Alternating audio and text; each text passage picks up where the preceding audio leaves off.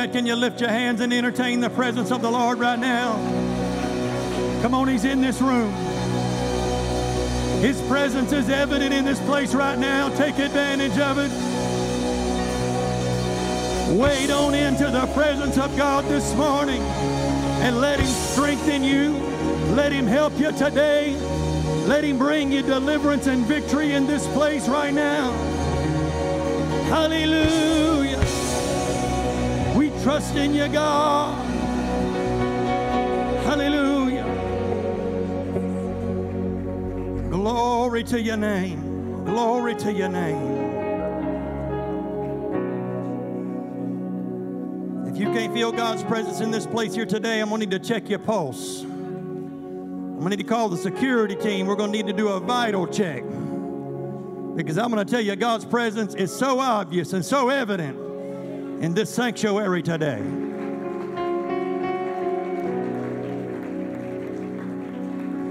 And I'm glad you're here because God can do something transformative in your life if you will let Him. Something like this. Two months ago, my doctor found a growing lump in my chest.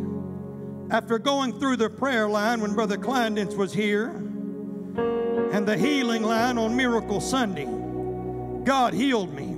I had a chest ultrasound today and there is no mass. Sister Eris, praise report today. Come on, somebody, I'm telling you, he's still performing miracles. You're still in the presence of a God who can do the impossible. Hallelujah,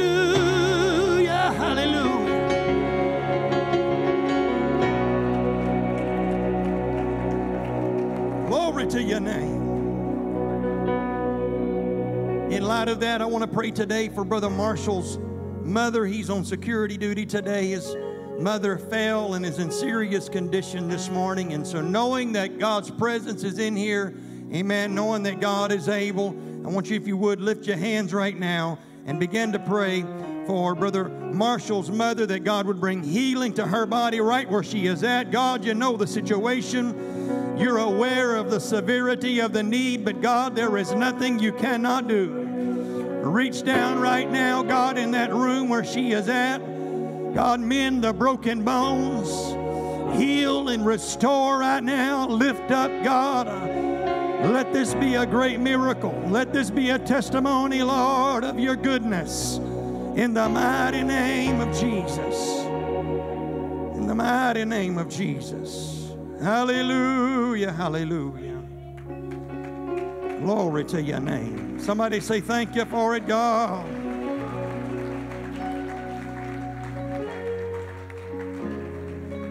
John chapter 5.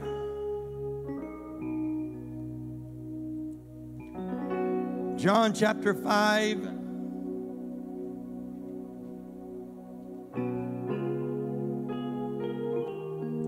Verse 24 Verily I say unto you, he that heareth my word, somebody say, Hear my word, and believeth on him that has sent me hath everlasting life, and shall not come into condemnation, but is passed from death unto life. Did you know that was possible in a Sunday morning service? That someone could pass from death unto life. I don't just mean in the physical sense, and yes, it certainly can happen, has happened, still happens all of the time. But in a much more significant sense, somebody can spiritually pass from death this morning uh, into life in the matter of moments in the presence of God.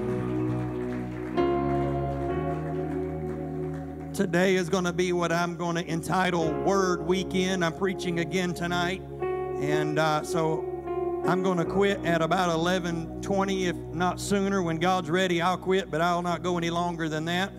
I've got more than I can preach already, I know this morning, but I'm going to preach on the Word of God this morning, and I'm going to be back tonight preaching on the Word of God. We're going to call it Word Weekend. I'm just burning with anticipation this morning of what God can do when we begin to focus on the power of His Word. So this morning, I'm going to preach on His Word is life. His Word is life. If you got your Bible today, I want you to hold it up real high. You are holding life in your hands right now. You're holding power. You're holding life in your hands right now because His Word is life. Let's pray. God, we thank you. Thank you for your Word today, God. Oh, your Word is anointed, your Word is powerful. Your word is life changing today. Let somebody hear your word. Let somebody respond to your word. Let somebody engraft the Word of God into their heart so that it can change their life today because your Word is life. In Jesus' name we pray. Tell your neighbor before you're seated, His Word is life. Change it up a little bit. Tell him His Word is your life.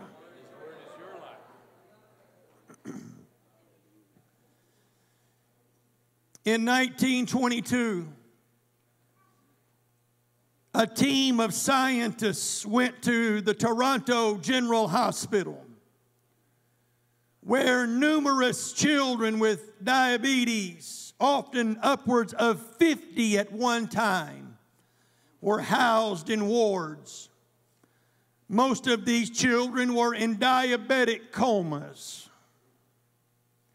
In what can only be described as their deathbeds.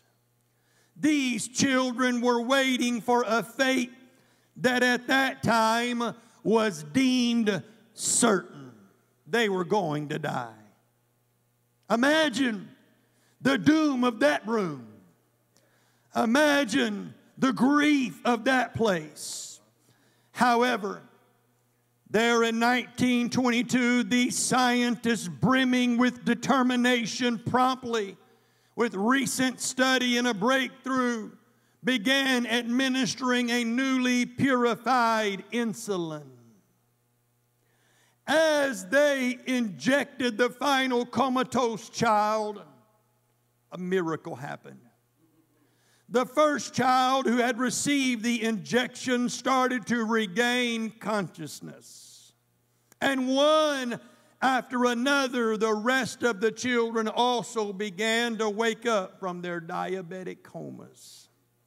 And what was once a room of despair and imminent death had become a beacon of hope and joy as one by one children in diabetic comas began to lift and raise from these beds uh, and began to get up off these beds uh, and walk around, began asking for their parents. Uh, brothers and sisters, today I want to let you know that what I present to you this morning is not just words on a page.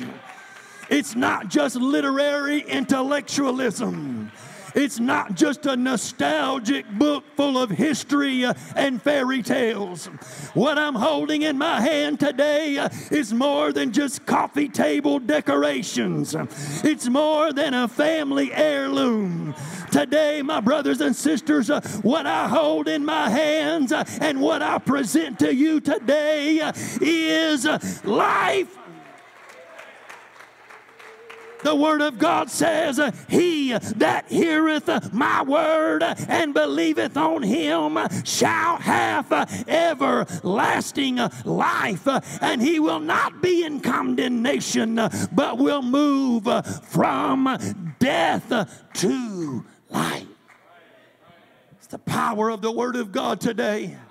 I want you to fall in love with the Word of God all over again. I want you to have a new reverence, a new respect. I want you to fall in love with God's scriptures uh, like you've never loved them before. Because, brothers and sisters, uh, when you fall in love with God's Word, uh, you fall in love with God all over again. What I preach to you today is more than just soothing your conscience. It's more than just entertaining your mind. What takes place from the moment I step behind this pulpit is more than just religious formality uh, that allows you to check off some box uh, and let you know I perform my religious obligation. I went to church, uh, I clapped my hands, uh, I heard a man preach, uh, and now I'm done for the day. Uh, I want to let you know that what I'm preaching to you this morning is life to dead souls, it's life to dead dreams, it's life to dead futures, it's life to dead passion, it's life to dead purpose. His word is life. Someone say, life. What I present to you this morning brings life to every facet of your life. What I present to you today is the literal life giving words of the life giver. Of the life giver. Someone say, His word is life. Perhaps you think, of course, the Bible declares itself to be the inspired Word of God. Why even bother presenting the evidence? But there are reasons why we must review these claims and these implications. Stay with me just for a moment as we look at some fascinating biblical terrain. The Bible says in 2 Timothy chapter 3 and verse 16 all scripture is inspired by God. Someone say inspired. It's profitable for teaching, for reproof, for correction, for training in righteousness, so that the man of God may be adequate, equipped for every good work. This is one of the clearest, most best known statements in the scriptures about the origin of Scripture. The English word inspiration with its prefix in gives the impression that after the various books of the Bible were written, God breathed into them so that they were inspired. But the Greek word means that God breathed out, and the result was Scripture. That's a big difference. There's a big difference in someone writing something down and God breathing over them and they become Scripture. That's great. But you know what's better? When God breathes out Scripture. When what you're holding is the literal manifestation of God's breath. You are literally holding the breath of God. The Greek word means breathe out. In other words, the Bible, metaphorically speaking, is the breath of God. I can smell God's breath. I can smell God on this. I can feel God when I read this. I can feel the inspiration and the life giving power when I opened up the cover of this book uh, and I began to engraft His Word into my life. That Bible you hold, not the pages, not the well worn leather. I love this Bible. I've been preaching out of this Bible since I was about 19. And then Brother Fuller made me a nice cover several years ago. Pastor Huntley was in my office last night and he said, Let me see that Bible. He thumbed through that Bible. He said, Boy, that thing's been through a war or two, hadn't it? But I'm not foolish to believe that this cover or the pages of this Bible have any spiritual significance. What is spiritually significant uh, is the words that are breathed into those pages, uh, that the very breath of God. Uh, I want you to understand something today uh, that what God spoke in this uh, is what He wanted you to know. It is His very breath. Has anyone ever heard of cardiopulmonary resuscitation? Sister Barbara, I know she knows what that is now. Sister Stacy, if she's here, there's a few of us. Me, I wouldn't have known unless you called it CPR. That's down on my intellectual level. It's the life saving measures that someone can take to help someone who has either died or in the process of dying in an attempt to, to revive or resuscitate. Now, that's way too small for you to see, but that's my fault. You're going to need God to breathe on you to be able to see that. You take my word for it. Here is the process for CPR. They literally place their mouth on the mouth of the individual who is in throes of death, and they breathe their breath into them. I want to remind someone today that the Word of God has the ability to literally breathe life back into your spirit. The Word of God has the power to awaken dead desires in your life. I used to not want to pray. I'd quit praying. I didn't want to pray. But when I heard the Word of God, when I read the Word of God, when I got back into the Word, the desire to pray was reawakened in me. Dead dreams are reawakened when I read the Word of God. Dead destinies are reseen. Dead relationships, dead futures. Why? His Word is life. The words of God are life. I want to let you know that I'm not, although I believe in it, I'm not promoting positive thinking today. I believe in positive thinking. I'm not soliciting self help. There's a place for it. I love self help, but I'm not soliciting that today. I wouldn't waste your time. I'm not qualified to do that. Somebody else needs to talk to you about positive thinking and self help. I'm not peddling the latest pop psychology. I'm not qualified to do that. I've not been to school, I've not been trained in that. So I'm not peddling positive thinking or self help or pop psychology, but I'll tell you what I am qualified to talk to you about, and that is life. I'm talking about life. It more than aids, it more than helps, uh, it more than knocks off the rough edges, uh, it more than makes you just a better person. Uh, it transforms, it revolutionizes, it changes who you are, it changes where you're going, it changes how you talk, it changes who you are in every area of your life. His word is life. Somebody say life. I want someone to hear the word of God today. I want someone to receive the Word of God today. I want somebody to claim the Word of God today. I pray somebody obeys the Word of God today. I pray today someone speaks the Word of God today. In the Old Testament, the mouth of God was regarded as the source from which the divine messages came.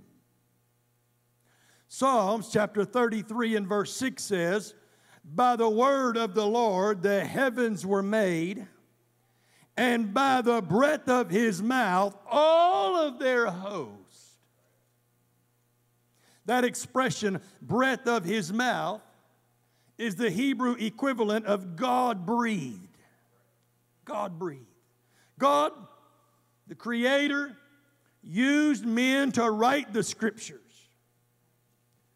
but they are God speaking. What do I mean by that? The same mouth that spoke all of creation into existence uh, is the mouth that spoke producing scriptures. It's clear you understand this because if you don't understand this and you don't know the power of the Word of God, and when you get this revelation, you'll look at your Bible completely different. Inspiration does not mean, it does not mean that God approved of their writings. It doesn't mean they wrote something down, God said, Good job. I approve of that. That's right. That's correct. That's not inspiration. It's important that you understand that his ideas became their ideas. And they accurately recorded what he wanted us to know. He knew where you would be in the loneliest, darkest place of your life. He knew when you would be depressed and despondent. And if you would get out the Word of God and begin thumbing through the pages, out of that God's breath would come out. And what you need in that moment, you would be able to find under the inspiration of God. it's alive today. this is a lie. The reason it brings life because it is alive. And so they wrote life.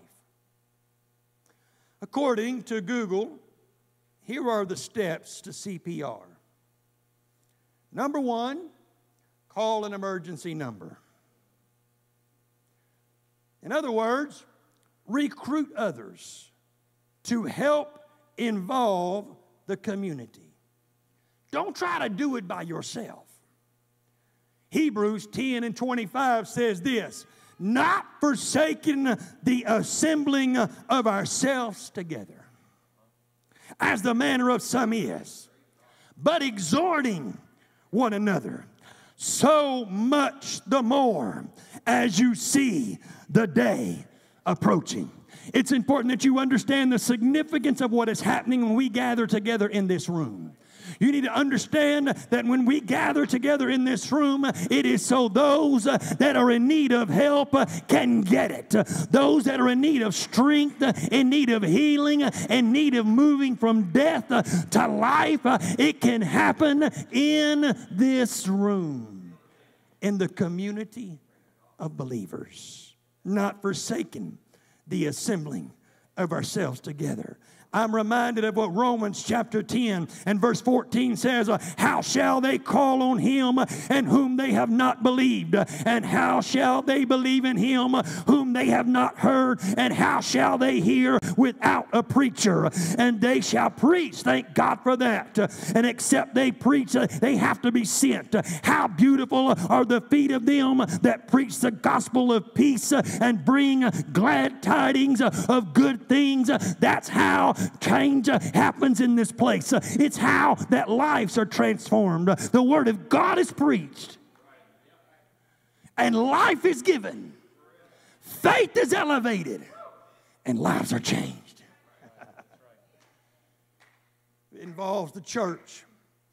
Pastor Huntley, in our leadership meeting Friday night, he polled that, the group that was there and he said, How many in this room here received the Holy Ghost or had a significant encounter with God. I forget the exact words that he used, but you started your uh, journey with God or you experienced the new birth all by yourself. I think out of the group of 40 or 45, we had one. He told the story of, of one person that he knew in our family. But generally speaking, the overwhelming majority of people who encounter God and have a life transforming moment with God, it happens at church. Right? It happens at church. It's not that God can't do it anywhere else. It's that when the body of believers get together, and we call one another together and we assemble together and we pray and we call on God and we attune to the preaching of the word of the Lord. We position and we posture ourselves for God to do a miracle in our life. And so, for CPR, the first thing you need to do is you need to call an emergency number. Number two, you check for vital signs. You check for vital signs. David said, Search me, O God and know if there be any wicked thing in me. When you come to church, I can preach until the cows come home. But if you don't think I'm preaching to you and you don't hear and respond and listen and open up your heart, you're wasting your time. You have to approach God's sanctuary. You have to approach the Word of God. You have to approach every service with anticipation. There is no doubt in my mind God's going to speak to me today. There is no doubt in my mind I'm going to get questions answered. I'm going to get help. I'm going to get strength. I know that preacher's going to preach to me today. That's why some people, every time I see them in the guest reception line, they'll say, Pastor, you are preaching to me again. You know why? They came into that service. They checked their vital signs and they said, I need the Word of God today. I need the help of God today. I'm opening myself up to the preached Word of the Lord. And God spoke to them. You got to check your vital signs and say, hey, I need some preaching today. I need some presence of God today. Step three lift chin to check for breathing. lift chin and check for breathing. It is why, through the preliminary part of our service, you're probably going to hear a thousand times lift your hands, lift your voice, lift your head, lift your eyes. What are we trying to do? We are trying to get you prepared for spiritual CPR. because in just a moment, the breath of God is going to breathe into this sanctuary. the breath of God is going to blow from one side of the sanctuary to the other. And when that happens, uh, we want to make sure uh, that your spirit uh, is ready and your heart is open and your eyes are cast towards the heavens and you're prepared and you're ready to receive the Word of God.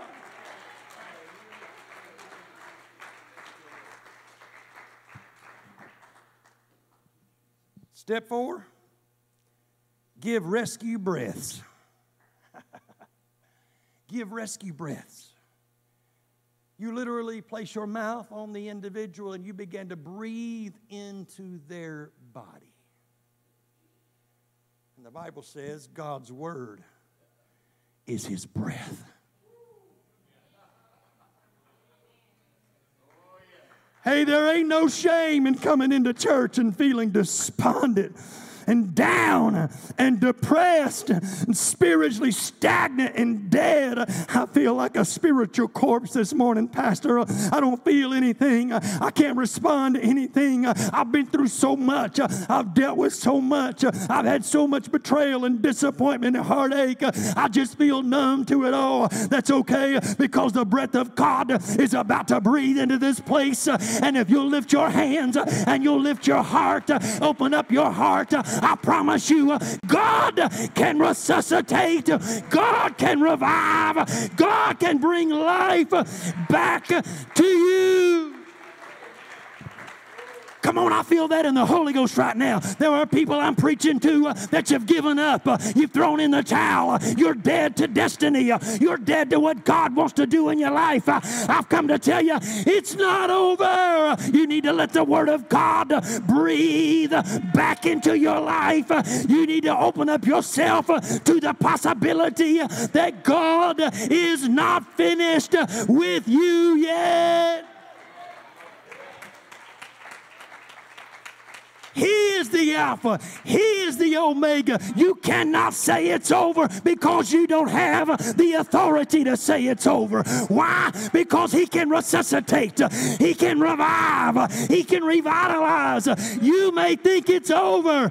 He says it's not over. Come on, somebody, it's time to start praying again. It's time to start believing again. It's time to say, God's still going to do it. God can still work it out. Why? Because He can bring back to life that which was dead.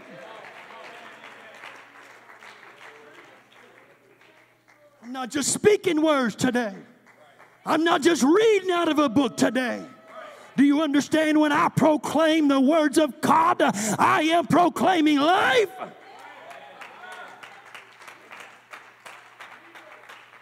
I thank God for first responders. I thank God for the life saving measures that take place uh, when someone's dying. But you understand what they are doing is revitalizing a temporary uh, physical body that may not last uh, another 10 minutes. But when a man or woman of God stands behind this desk and they proclaim the words of life, they are breathing back eternal destiny.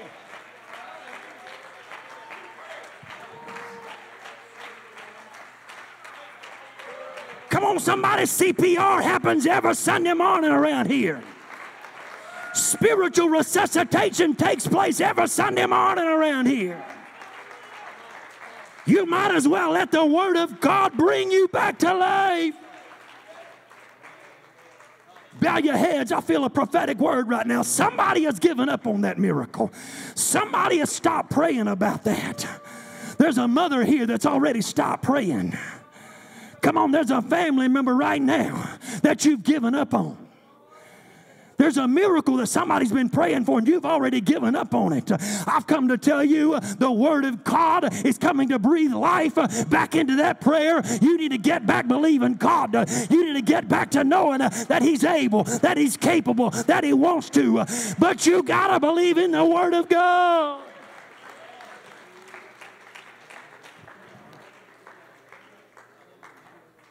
Rabo socorro rabasi. Rolo boranda rabaha. Mm, in the name of Jesus. Come on, awaken the dead today, God. Oh, awaken the faith that has gone dormant in somebody's life today. Awaken that spirit, God, that has been put to rest. I pray today the dream, God, that somebody's buried. I pray, God, that they would dig it up and understand uh, that the breath of God has the ability uh, to bring back to life that which was dead.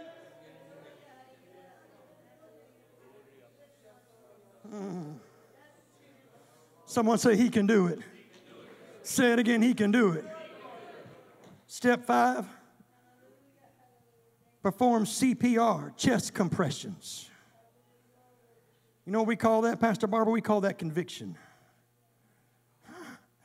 When the Word of God grips your heart, and I know I'm not the only one, and you feel like, why am I about to bust out crying while that man's preaching? Honey, it ain't me. It's the Word of God. And He's performing CPR in your life right now. And it feels like somebody's got your heart in a vice grip. I had a, a neighbor come to church, and she had come two or three times years ago, and she say, Brother Rodney, I love your church, but every time I come, I just want to cry. I just feel like just, just such a strong desire to just cry and, and weep before God. I said, That's the first step into a new life. That's God doing chest compressions. That's conviction that God is drawing you. Yeah. And if you will respond to that, if you will respond to what God is doing, I promise you there's a new life on the way. There's a new direction. There's a new hope. There's a new peace that's about to take place. You don't always have to live in that moment. Thank God for conviction, but it is a means to a new life.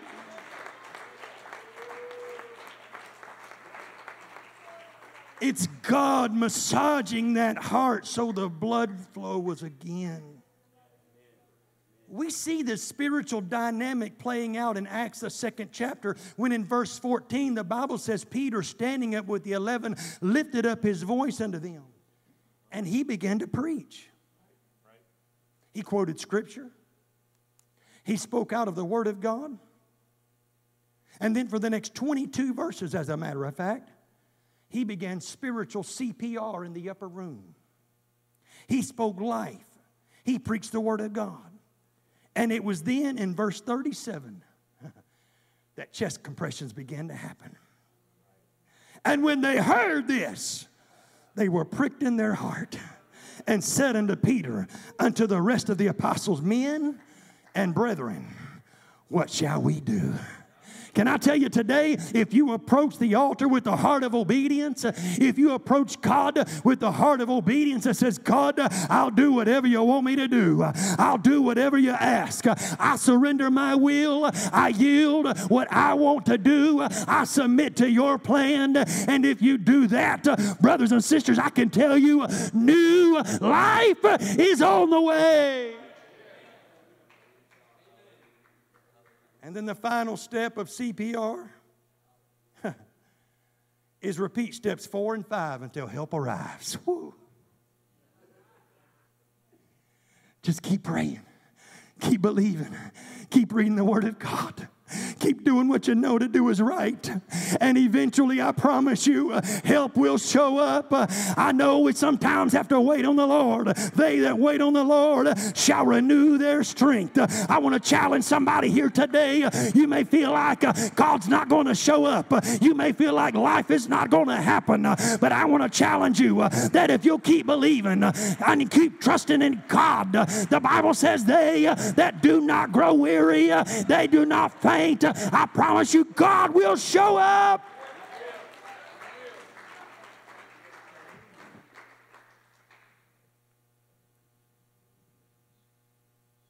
Ezekiel 37 The hand of the Lord was upon me, and he carried me out in the spirit of the Lord. If you got your Bible, open up Ezekiel 37. The hand of the Lord was upon me.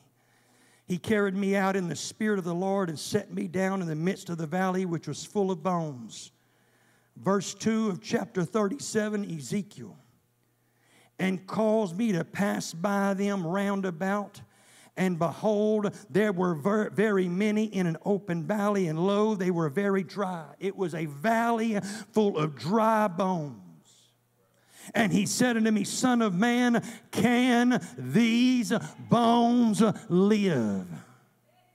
Can it happen? Is it possible? Some of you are asking the same question as I'm preaching right now. Could it be possible? Could I entertain the idea that God might do that? Can these dry bones live? And I answered and said, Oh Lord God, thou knowest. And he said unto me, Prophesy upon these bones and say unto them, Oh, you dry bones, hear what? Somebody say it again. Hear the word of the Lord. Why? His word is life. His word brings life to dry bones. His word resuscitates. His word revives. Thus saith the Lord God unto these bones, Behold, I will cause breath to enter into you, and ye shall live. I will lay sinews upon you. I will bring flesh upon you, and cover you with skin, and put breath in you, and you shall live, and you shall know that I am the Lord. And so I prophesied as I was commanded. And as I prophesied, woo, there was a noise. Behold, a shaking, and the bones came together, bone to this bone. And when I beheld, lo, the sinews, and the flesh came upon them, and the skin covered them above, but there was no breath in them. And I said, Prophesy unto the wind, and say to the wind, Thus saith the Lord God, Come from the four winds, O breath, and breathe upon these slain that they may live. Verse 10 says, So I prophesied as he commanded, and the breath came into them, and they lived, and they stood upon their feet. And what does the Bible say? They become an exceeding great army.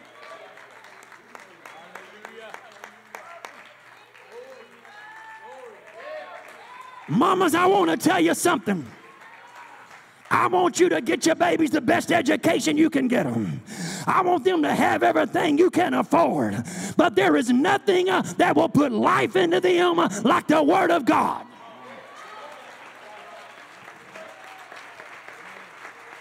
All the degrees you can on the wall. Send them to Harvard or Yale or any other Ivy League. But, Mama, let me tell you something. Don't forget to walk into those babies' bedrooms with your Bible open up and proclaim life into their life.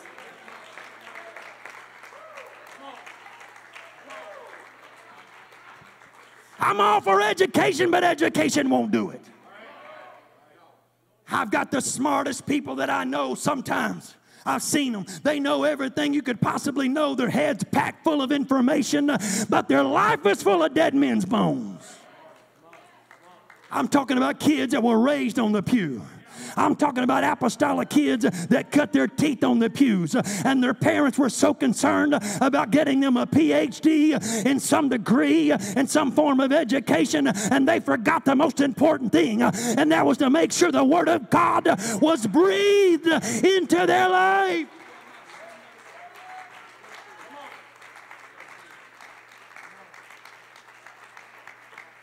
Can't you understand the reason we love Bible Christian around here is not so just people can recite scriptures. Uh, when they're reciting scriptures, uh, they are literally breathing life into their own life.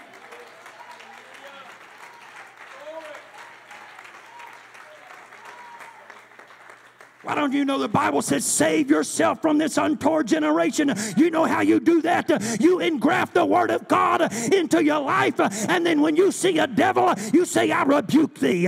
God is for me. Who can be against me? Greater is He that is in me than He that is in the world. You have life in your head.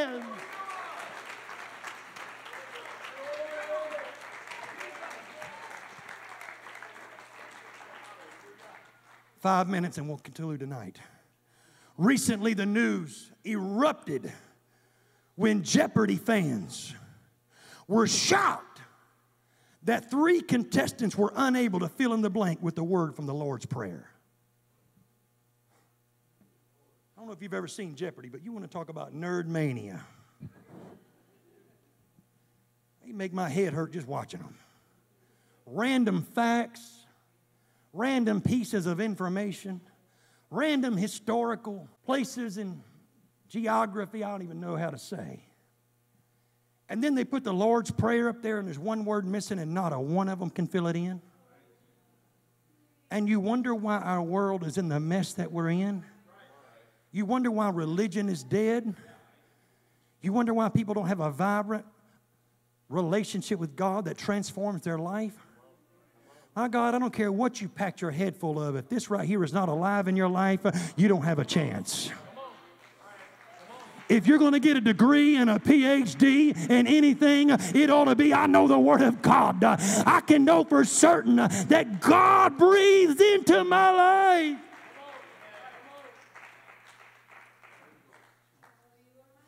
You can read all the books you want. You can fill up your shelf with dusty, dusty books. You can pack your library. But can I tell you, there's only one book that's life His breath. He didn't breathe onto them, He breathed them out. It's literally the breath of God. I'm for positive reinforcement, but positive reinforcement won't do it. There's got to be a godly mother somewhere that grabs her Bible and walks into those rooms and begins to speak the Word of God over her children. Where are the godly fathers that will pick up their Bible and speak life into their family?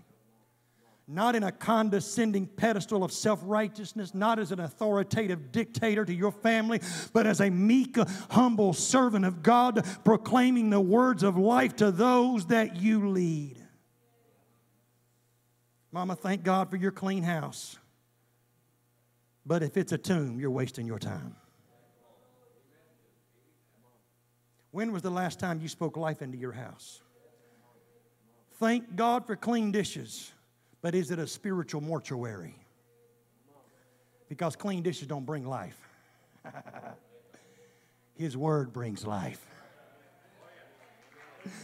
Thank God for decorations that beautify the house. But I've been waiting to preach against Christmas decorations for a long time, especially right here in November.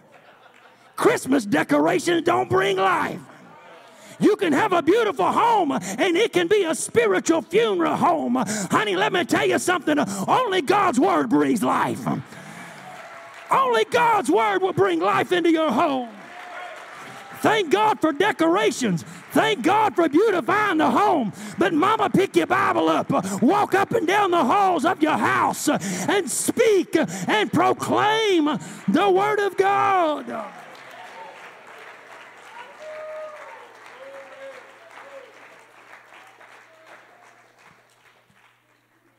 All of you daddies standing and clapping your hands, I expect this next one of you do the same thing. I know where your tools are at. I was so impressed by Brother Erasmus a couple of weeks ago.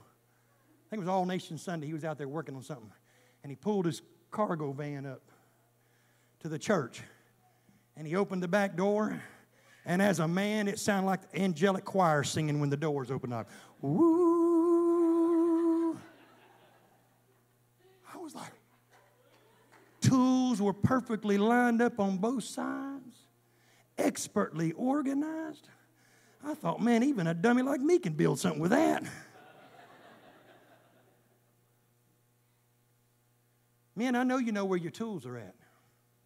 Where's your Bible at? Do you carry your Bible to work?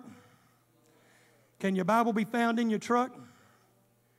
Is the Bible gathering dust in the, dash, in the dashboard, but your tools are well worn and well used?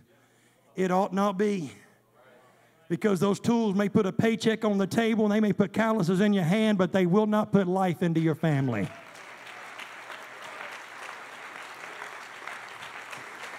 Thank God for your vocation. Thank God for having a job. But if you ever think you can buy life into your family, if you think you can buy peace uh, and you can purchase purpose, uh, it won't happen. Uh, there has got to be a consistent and prevalent presence of God's Word in your life.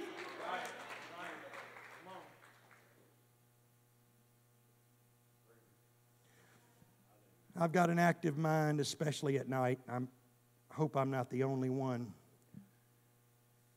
I can be exhausted and sleepy and ready to go. Turn everything off. Lay down, close my eyes. And my brain's like, all right, time to clock in. Let me solve the world's problems right here.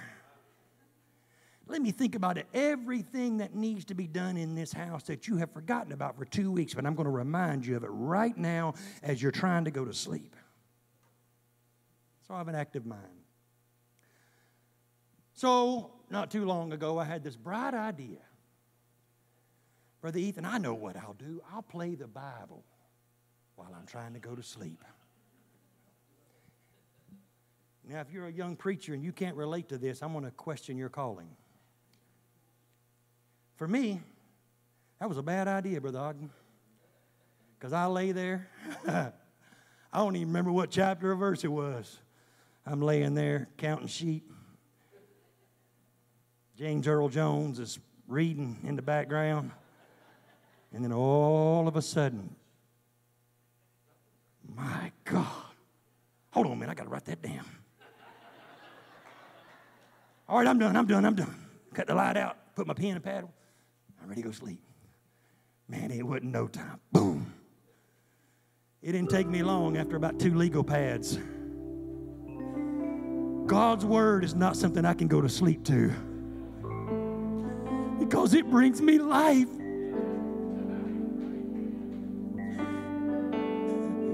It brings passion and purpose. When I open this word up, it's like I'm sitting down with God and He's speaking to me. Do you think I could fall asleep while God is talking? If you're a young preacher and you fall asleep to the Word of God being spoken, I'm going to question your calling.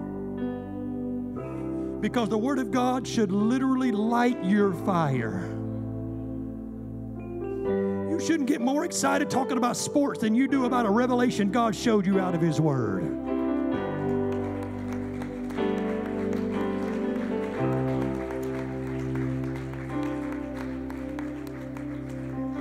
Just, I don't know, a couple days ago, Pastor Barber texted me. He said, Call me when you get a minute.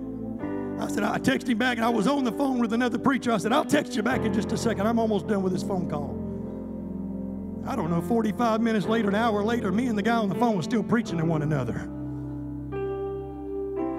Because his word is life to me. And when I'm down, when I'm depressed, when I'm despondent, when I'm lonely, when I don't know what to do, when I feel death wrapping its icy arms around me, I don't need psychology, I don't need self help. I don't need my favorite recreation. All of those things have their place. But none of those bring me life. His Word. His Word saves my life.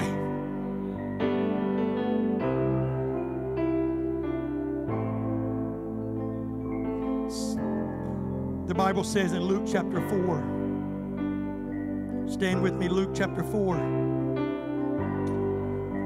verse 16. Oh, this is such a powerful passage of Scripture. Do you notice what takes place here?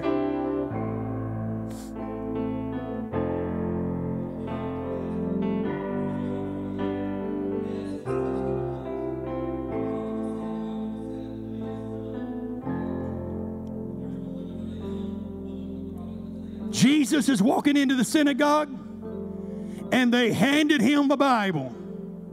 Read on.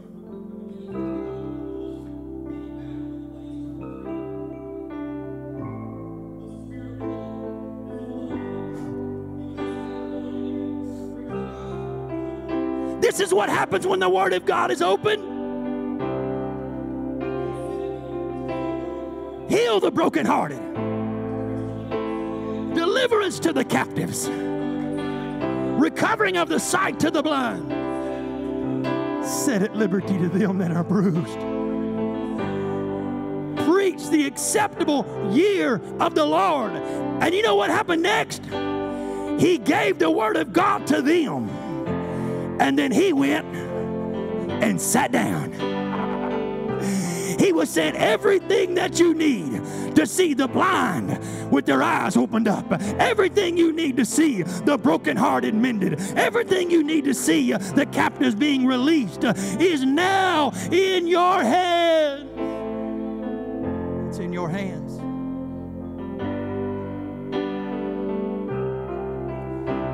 In 2009, Don Ritchie,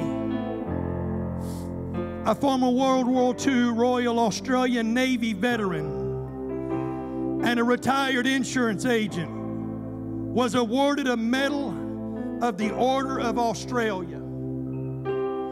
From 1964, Ritchie saved 180 people from jumping off the cliffs that you see behind him by simply crossing the road from his property and engaging them in conversation.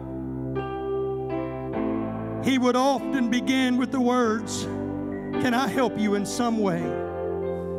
And with those six, seven simple words, 180 people were saved from jumping off the cliffs. Afterward, Ritchie would invite them back to his home for a cup of tea and conversation. Remarkably, some of those individuals would return years later to express their gratitude for his efforts in talking them out of their decision. I'm trying to talk somebody out of throwing their life away today.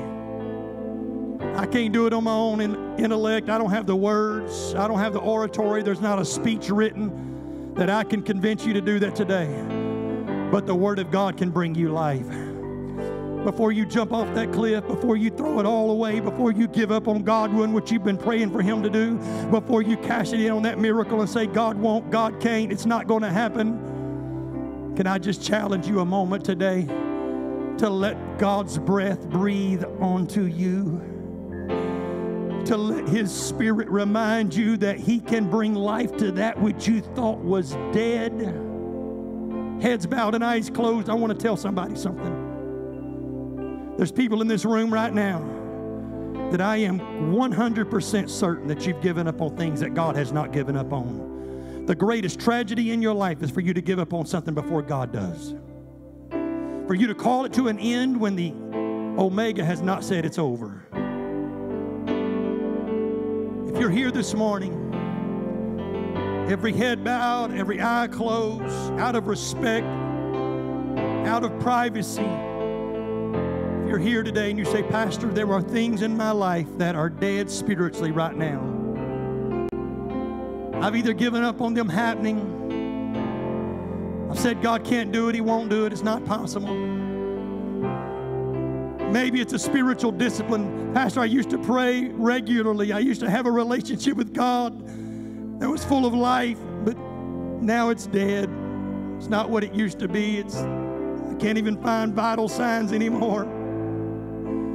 You're here and that describes you, would you have the courage? And I'm not going to call you out, not going to come back to where you are. But I need for you to acknowledge this to yourself. Would you raise your hand right now and say, That describes me this morning?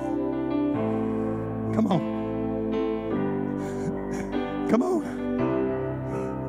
Church, I wish you could see what I could see right now. It, it looks like a cemetery. There's a lot of people out there that they've buried things that should not have been buried. They have pronounced death over things that God has not given up on. Here's what I want you to do if you're one of those individuals that you raised your hand. You say, I have given up on something that I don't know God has given up on. I've stopped doing something that I don't believe God ever intended on me to stop doing, and that has created spiritual death in me. There's a prayer I've been praying. I stopped praying because God, I didn't think you would you would do it. As they began to sing, I want to open these altars up to you right now and give you the opportunity. Let the Word of God breathe life back into you back into that circumstance, back into that possibility, back into that dilemma. Come on, that's it. Like the dry bones came back to life, God wants to bring back to life things that you had given up on. I made a mistake, Pastor, and now I don't think it can happen. I failed. I let God down.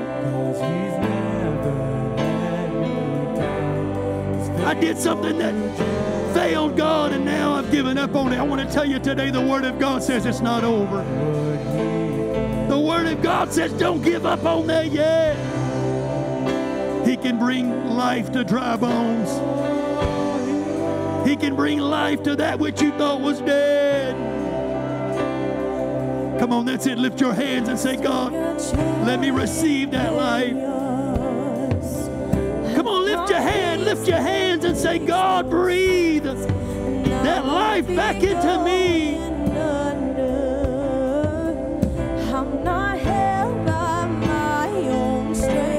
Someone near you right now may be feeling despondent. Someone near you right now may feel like giving up. Pray for them. Reach over and ask God to breathe life back into them. I proclaim life. You have come to give life and life more abundantly. Let the bread of life begin to feed a hungry soul right now, God. Claim your word right now over your people, Jesus. I claim healing. I claim restoration. Revive. Restore right now, Jesus.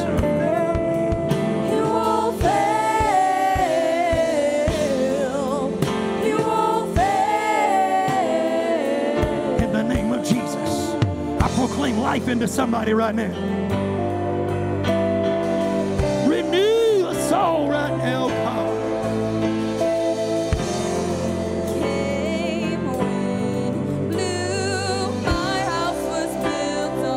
Brother, he's not giving up on you.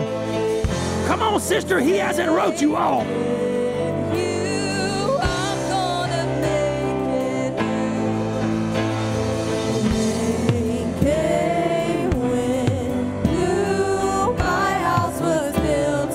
Come on, I see life. I see life happening right now. I see restoration. I see recovery. I see people rising from spiritual comas right now. In the name of Jesus. In the name of Jesus.